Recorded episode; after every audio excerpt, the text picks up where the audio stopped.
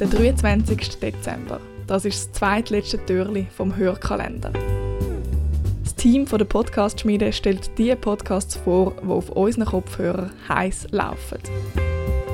Heute serviert uns Franziska Engelhardt einen richtigen True Crime Podcast aus dem Aargau.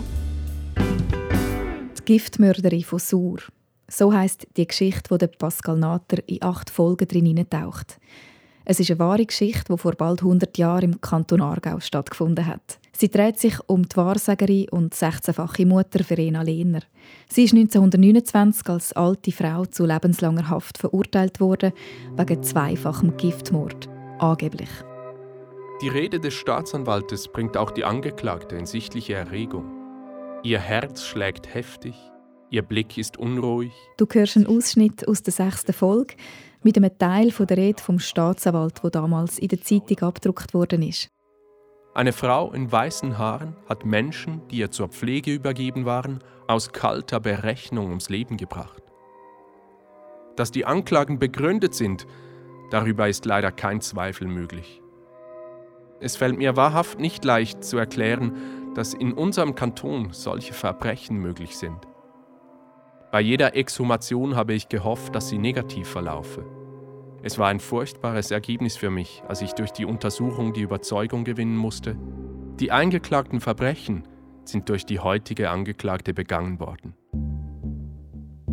Es ist ja ein Schlagabtausch von Zeugenaussagen, Expertisen und Gegenexpertisen. Mit Schriftanalyse hat man beweisen, dass Verena Lehner Brief gefälscht hat, um sich das Geld vom einen mutmaßlichen Opfer erschleichen. Und Herren Experten aus dem In- und Ausland haben sich gegenseitig überboten mit Analysen von Schrägstrich und Federschwung. Aber auch die Geschichte mit der Exhumierung der Leichen, um den Giftmord nachzuweisen, war spektakulär. Und um mir das mit dem Nachweis von Gift in einer wieder ausgrabenen Leiche genauer erklären lassen, habe ich natürlich auch eine Expertin konsultiert. Für einmal halt per Telefon. Was mich an dieser Produktion zusätzlich geflasht hat, der Pascal hat die Folge fortlaufend veröffentlicht, also bevor er überhaupt gewusst hat, wie die nächste Folge aussehen wird. Ich glaube, das ist in der Schweiz bis jetzt recht einmalig. Nachlesen kann man die Giftmörderin auf Kanal K und auf allen Podcast-Plattformen. Übrigens tritt Franziska noch gegen die Giftmörderin an. Ende Februar ist ja das Sonor Podcast Festival und dort ist sowohl die Giftmörderin als auch die Franziska mit ihrem Podcast Zündstoff nominiert. Mehr über den kann man im zweiten Türli nachlesen der Hörkalender. 24 Podcast-Tipps für die Weihnachtszeit oder für später. Wir von der Podcast-Schmiede wünschen viel Spaß beim Hören.